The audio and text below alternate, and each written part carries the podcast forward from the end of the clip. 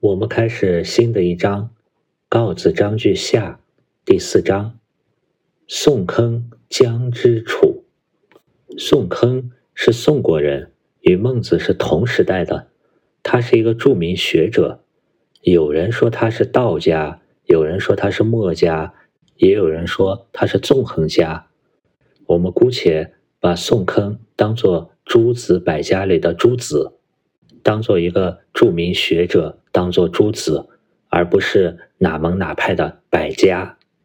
我们看一下“姜之楚”的这个“姜”字，“姜”也是将要的“将”，大将的“将”这个字，它繁体字的字形左边表意，左边偏旁字的形状是一个立起来的门板或者床板，在繁体字强壮的“壮”的左边。这个偏旁代表身体很结实，像门板一样。在繁体字“寐”中，“寐”表示睡觉，比如夜不能寐。寐的左边，我们可以把它理解成一个立起来的床板。而“将”这个字的右边，除了表身，它也兼着表意。下面的“寸”表示手，手上面持着一块肉。这个肉的字形跟祭祀的“祭”。炙烤的“炙”都是同样的。右边手持着肉，可以理解为去主动的捕获什么，或者用手依据某种法度去做事。而左边的门板可以理解为表示他具有一定的能力。因此，“将”这个字在古代经常指将领。将是帅的下一层级。元帅的“帅”这个字，我们回忆一下。它最早繁体字左边的副字部表示这个人是站在高处高地上的，因为元帅要站在高地观察敌我两军的形势，而元帅的帅的右边的金表示这个人有一个特殊的标志，特殊的一块类似于旗帜、胸襟的东西佩戴在身上，以显示他的身份是帅。帅往往是高一层级的指挥者。他手下那些强壮而有能力的将去完成他的指令。姜之楚的这个“之”字，我们讲过，它是一个卒跨过了一条起点线，从一个地方到另一个地方。这里“之楚”可以理解为到楚国去，“之”表示一个离此前往某地的意思。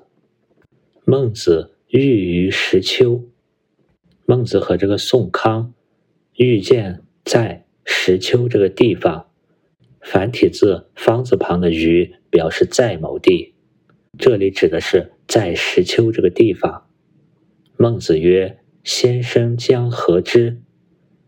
孟子称呼宋坑为先生，可以看出来孟子对他比较尊重，也有可能宋坑的年纪要大一些。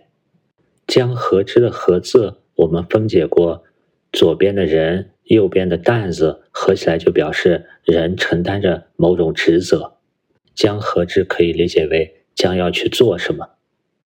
这里何之的之，它是跟在何的后面。如果我们把何之的何理解为一种动词性的功用，这时候的之，它的功用是凸显这个前面的动词的功用。比如说手舞足蹈的舞之蹈之。也可以理解为这种用法，当然也可以把之单独理解为一个动作性的功用，合之就可以理解为凭借什么前往哪里。我们接着看宋坑的回答，曰：“武闻秦楚构兵，我将见楚王，睡而罢之。”武闻的武是上面一个武，下面一个口，它往往代表。肉体的我，因为“武”后面跟的是“文”的这个肉体的功用，“文”这个字里外的字形合起来就是声音进入耳门，它表示听到。我们可以把“听”理解为过程，“闻”理解为听的结果。秦楚指的是秦国和楚国，构兵的“构”，它的右边很形象的画出了我们点篝火之前是把木头。横竖交替，整齐的摞起来，然后点火，便于它燃烧。再加上左边的木字旁，表示把木头交叉着摆放，构兵呢，就可以理解为军队相互交叉对峙，处于战争前的状况。我将见楚王睡而罢之的睡，当他念作睡的时候，表示说服、劝服。而这个字，我们回忆一下，它就像人嘴两边的两缕比较短的胡须和脸颊上两缕比较长的胡须，因此四根竖线可以想象为胡须，而横线可以想象为口鼻。这里表示说服和罢兵。它是一个并列关系。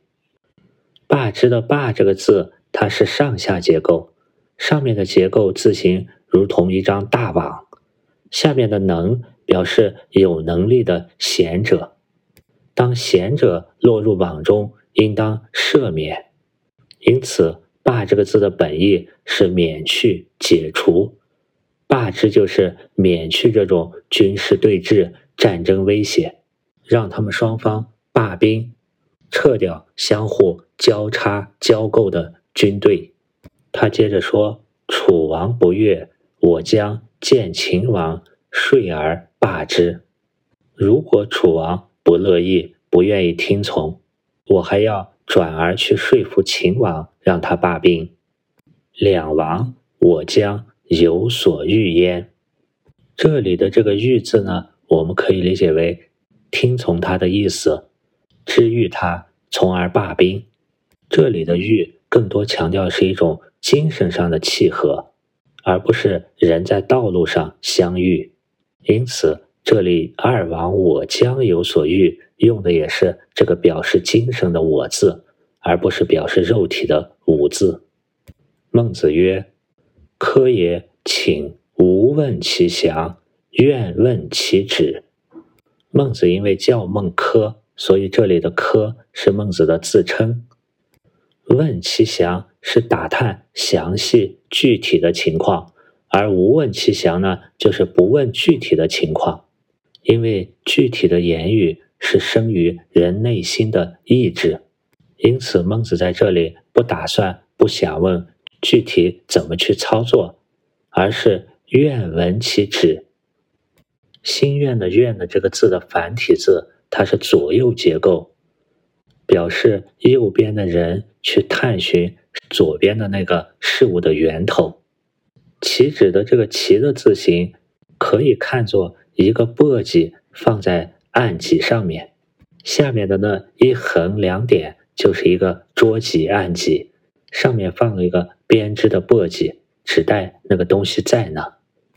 而愿闻其旨的“旨”字呢，左边的提手。表示手，右边的指，我们在讲指酒时候说过，上面的字形是一个调羹或者勺，舀着美食放在下面的嘴里，慢慢品尝。下面口中的那一横，表示因为滋味甘甜，所以舍不得下咽，含在嘴里。这里的指呢，可以理解为主旨、关键所在。孟子希望。睡之将何如？这句话我们也可以把它顺成将如何说之？将如何去说服秦楚两位大王呢？嗯，罢兵还是交战，这是个问题。是从谁的立场？是以什么样的角度去说服他们呢？我们接着看。宋坑曰：“我将言其不利也。”这就可以看出，他是站在秦楚两个大王自己的角度说的内容呢，是两国交兵的不利的方面。对于秦王、楚王这样千乘之国、大国的国君，身处高位，手握重兵，往往会产生一种盲目的自信与自大。这样，当你给他说不利的方面时，也许他人能看得到，但秦王、楚王往往自己看不见。在以前的学习中，我们也讲过国王成为欲望的奴隶的故事。如果秦王和楚王被自己内在的内心的贪欲所奴役，他所看到的、所想到的，只是如何去对自己有利的东西，而对于别人所说。不利的方面，在贪欲的蒙蔽下，就很难仔细去思考。孟子曰：“先生之志，则大矣；先生之好，则不可。”先生，您的志向是很大的、很好的，因为你可以想象，在古代先秦交通极其不方便的情况下，宋坑他并不是为了一己之私而不远千里，分别准备去最西边的秦国和最南边的楚国，去劝说两国停战。这种志向和初心是值得肯定的，但是他具体的做法或者提法却是不可取的。这里“先生之好”的“好”，我们在前面“舜好气于敏天”出现过，学习过。好这个字，左边从号，右边从虎，表示如同虎啸一般，拖长声音，大声呼喊。这里的号呢，可以理解为号称的号，也就是去劝说秦王、楚王的一的提法说法。号字是与前面愿闻其旨的旨字相对应的。宋坑内心想的主旨。和说服大王所用的说法，就是将要言其不利也。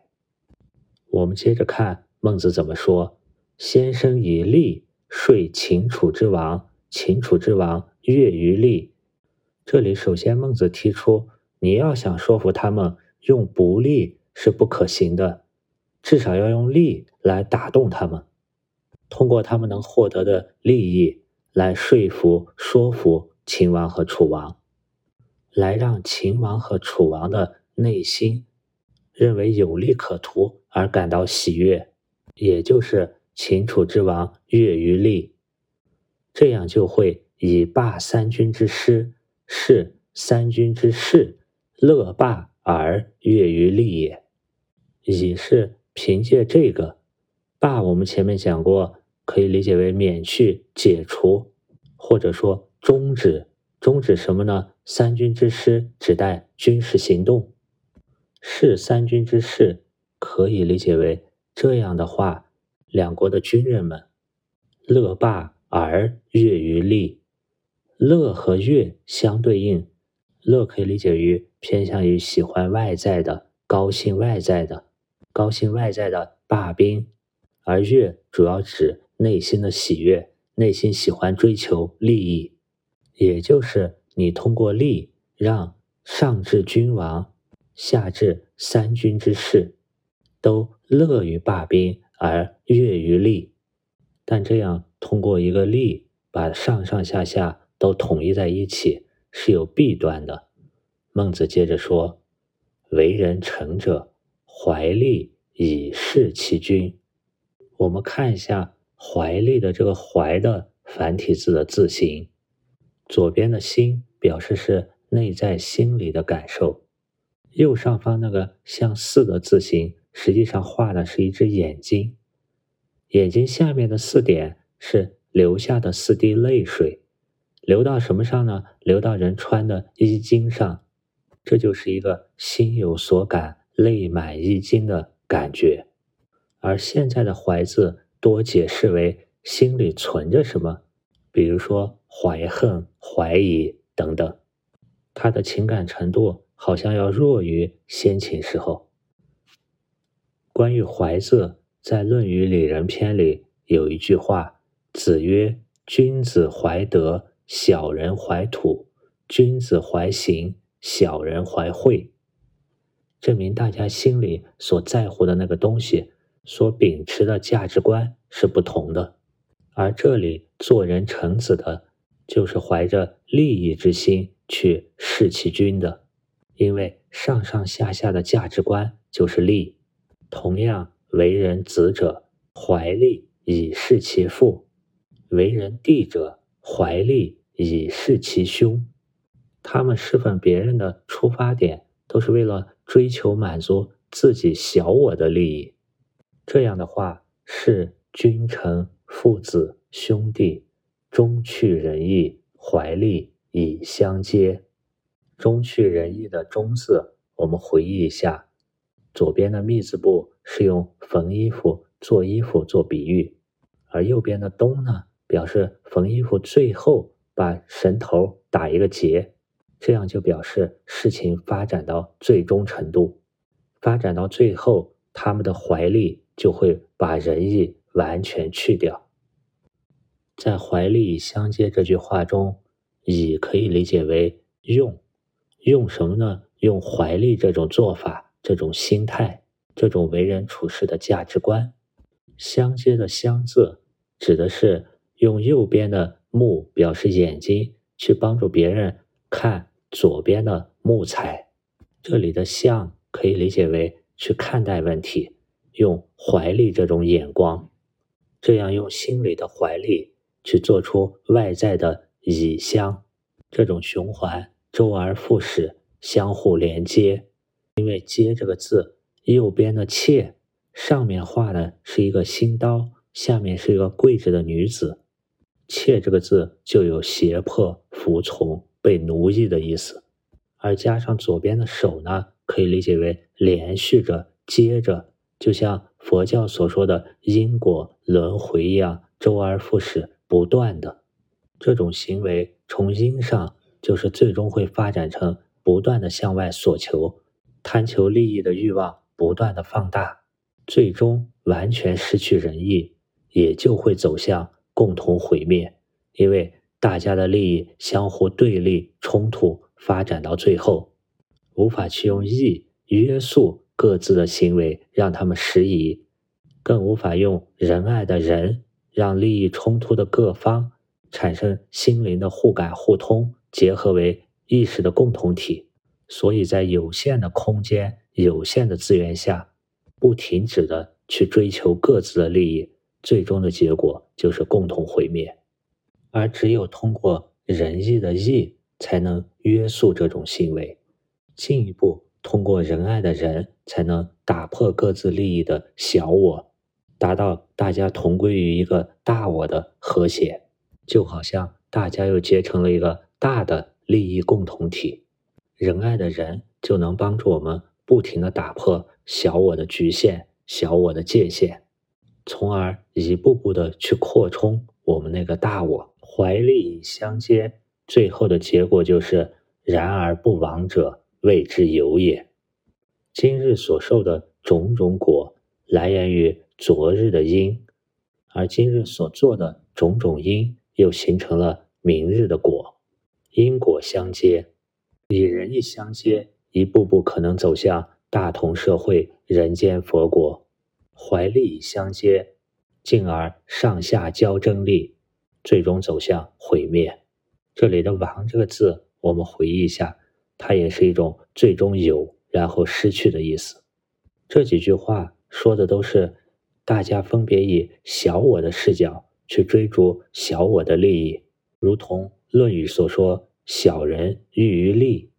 而之后呢，孟子指出了一条截然不同的道路，就像《论语》所说的“君子喻于义”，他是用仁爱产生人与人心里的共感，结成一个大我，最终做出有利于、适宜于各方的仁义的行为。孟子说：“先生以仁义说秦楚之王，秦楚之王悦于仁义，而罢三军之师，是三军之士乐罢而悦于仁义也。”这几句话中所说的是悦于仁义，而前面说到利是怀利，怀这个字我们前面分析过，是眼睛在流眼泪。这种怀是在追求利的情况下造成的，而在告子章句上的第七章，我们学过，就像嘴巴喜欢吃好吃的一样，心它的喜悦是礼义，故礼义之悦我心，由除患之悦我口，让心喜悦的是道理的理和仁义的义。当人与人之间心怀仁义的人。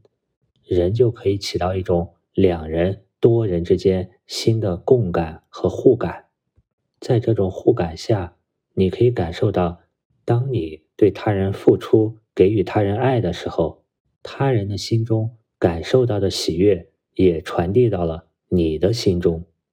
这种情形不同于前面所说以追求利益作为自己的目标价值观，它是一种追求付出，因为付出能带来自己新的喜悦，把对整个社会他人爱的付出作为了自己的一种需要，新的需要。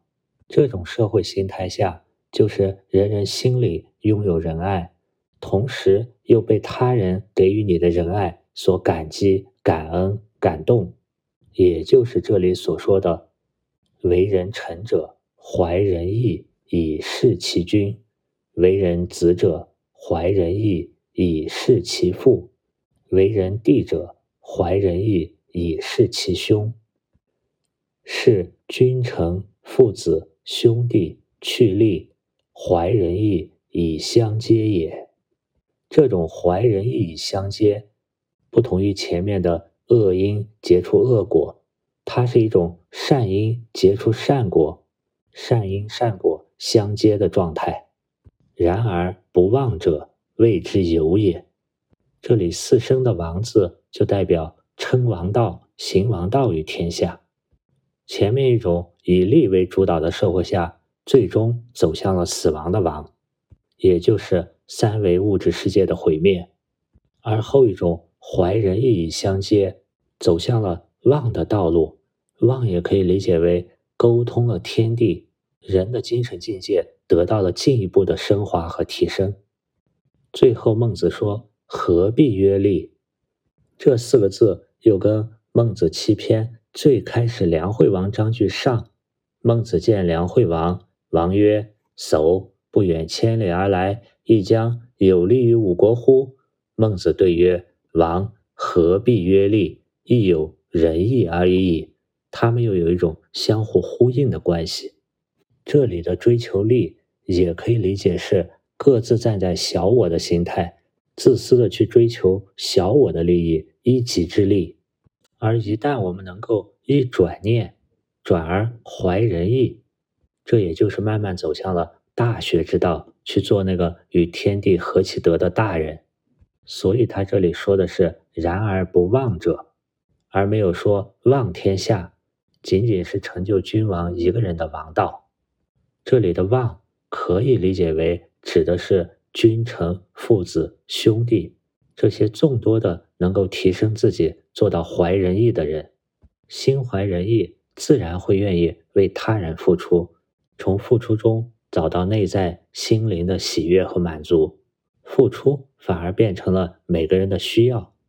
这也是老子在《道德经》最后一章所说的“圣人不积”。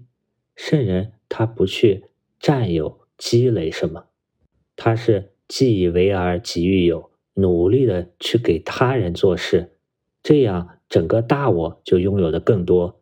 既以予而己欲多，尽量的去给予别人。这样整体社会也就获得的越多，这种由仁义而生的善因善果，也不单独是一个横向维度、横向时空里的因果关系，因和果的关系有一点类似于作用力和反作用力，而这种来自更高维度人的因种下的各种善果，才能真正逐步改变我们这个时空的环境。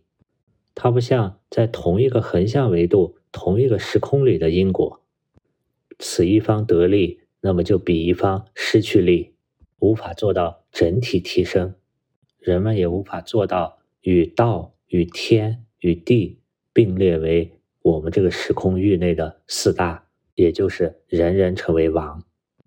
当然，这些都是个人理解，不是标准答案。好，我们看第五章。孟子居周，居周的“居”这个字形，我们回忆一下，外面的这个“尸”就表示人的身体，中间的那个“骨”在最早的甲骨文经文中画的是一个案几，人的身体斜倚靠在这个案几上，是一种很放松的居家的状态。而周国呢，也是孟子的家乡，季人为人处守。季人是任国国君的弟弟，他名字里有一个伯中书记的季，有可能在兄弟中他排行老四。为字，我们回忆一下甲骨文经文中是一个人手指着大象鼻子，让大象帮忙劳作。为可以理解为做干，他做干什么呢？作为任国的触手，我们一起来解一解“处”这个字的繁体字。它的字形是一个人穿戴整齐、呼吸平稳、端坐在一个矮机上、矮凳上的样子。因此，“处”往往表示一种静态的端坐，比如说“静若处子”。我们再来解一下“触手”的“手”这个字，这个字可以分解为上下两个文，上面的宝盖头表示房屋，下面的寸表示手。人的手在房屋里，房屋可以理解为官府，而房屋里的手呢，就是官府中掌管。官府各种职位事情的那个人，从这两个字就可以看出，继任这个人呢，要留在官府，坐在那里掌管处理大量的事情，无法离开官府。以必交受之而不报，以必交的以呢，是凭借借助，借助什么呢？借助币。古代有的地方以布匹也作为一种货币。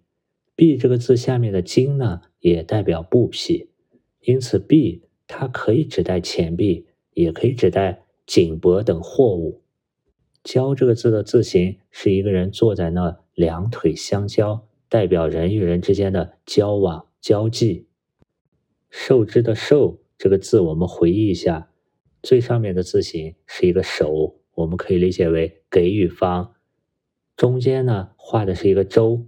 或者是某一个物品，下面的右呢，又是另一个人的一只手，代表接收货物的接受方，是继任给孟子以币帛来想与孟子交。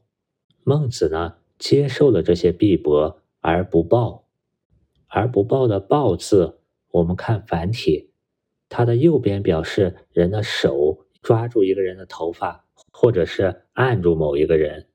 左边的字形是一个手铐的样子，因此报的本意是审判罪犯，并且报告给上级。这里的不报是指孟子收下礼物，但没有去报谢回谢，这是第一件事。下一件事呢，处于平陆。孟子在平陆这个地方的时候，这时孟子的状态是比较静态的处。而不是居家的居，我们可以假想一下，有可能他在平陆要待在那个地方处理一些事情。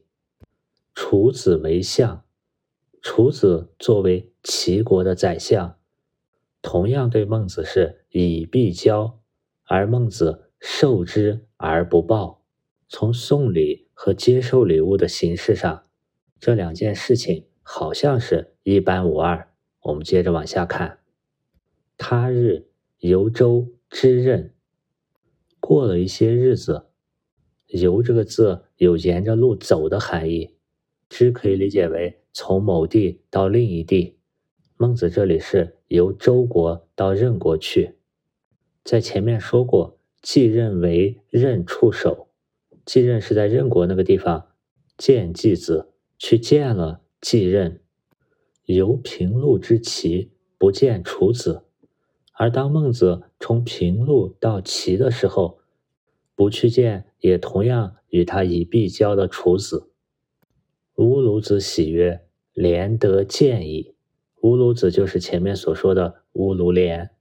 连得见矣的“见”的字形是左右两个户，中间月亮的月光从门户中透过来。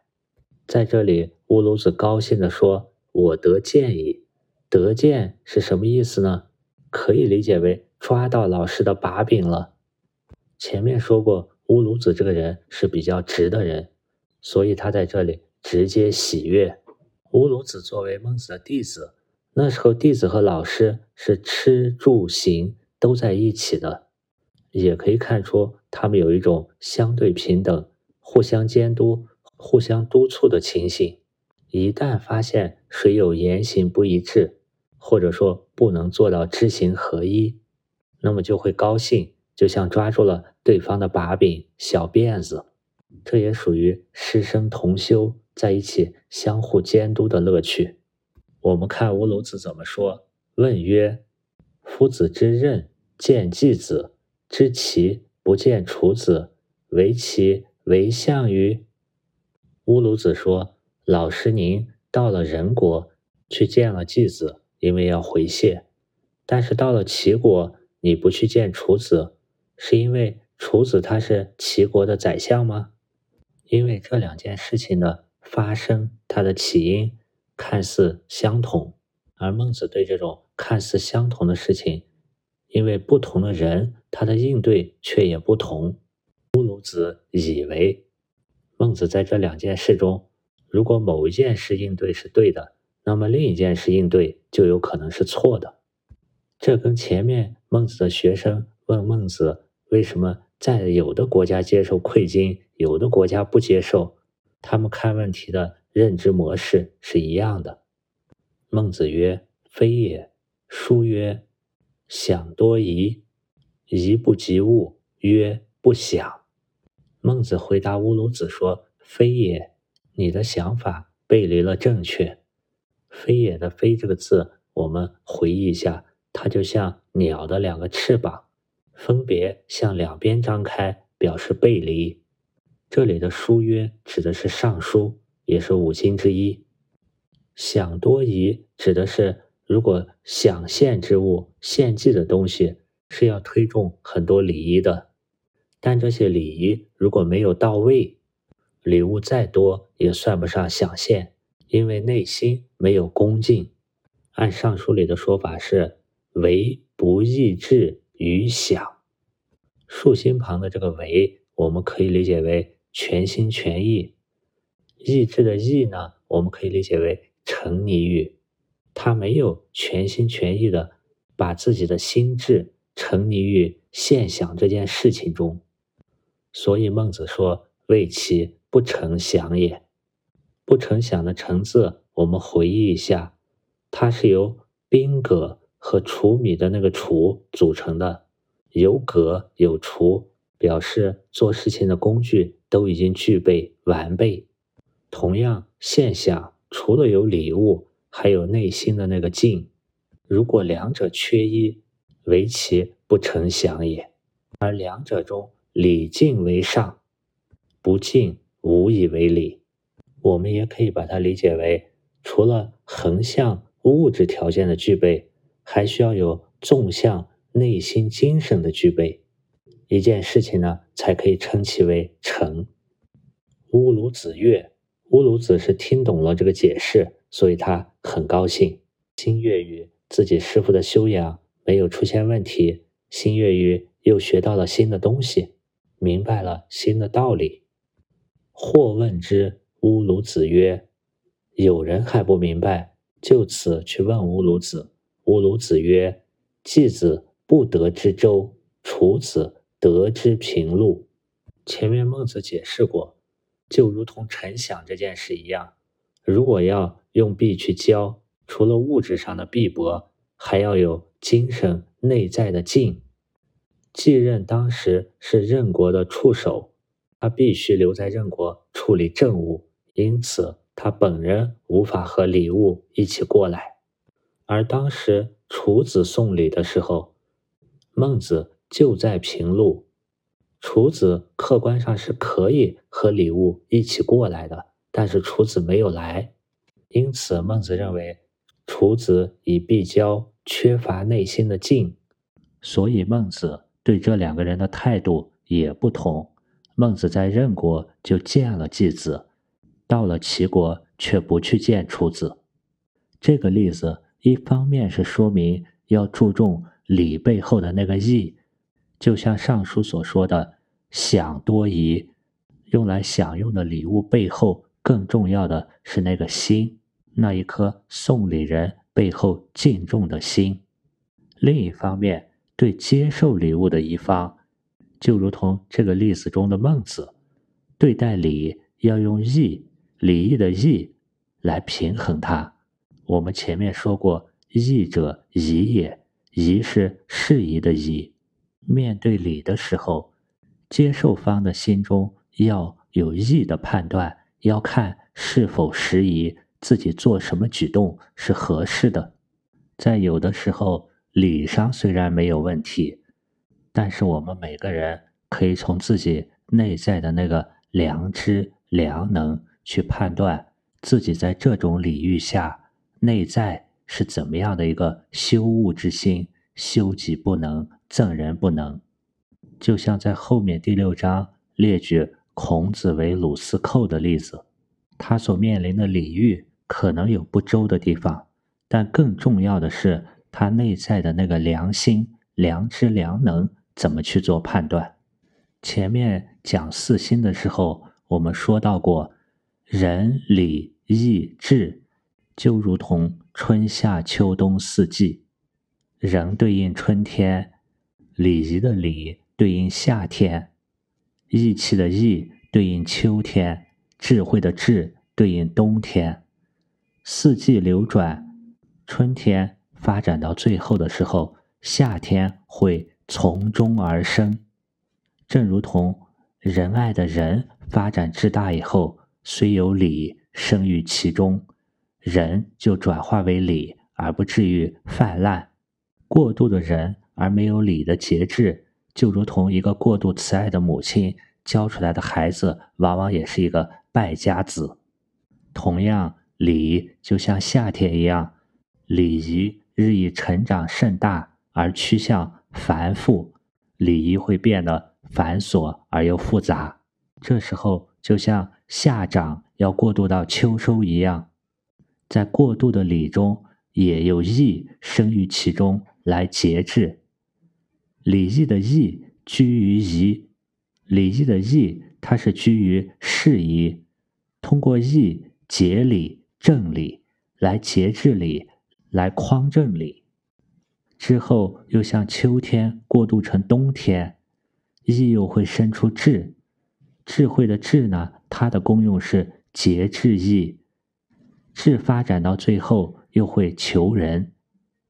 用仁爱的仁来化解过度的机制中的那种机巧残酷，仁礼义智如同春夏秋冬，四季流转不息，人礼义智流转不息，亦复如是。当然，这种仁礼义智的流转，四季的流转，它和木火土金水五行的相生也是。高度吻合的。好了，今天的内容就是这样。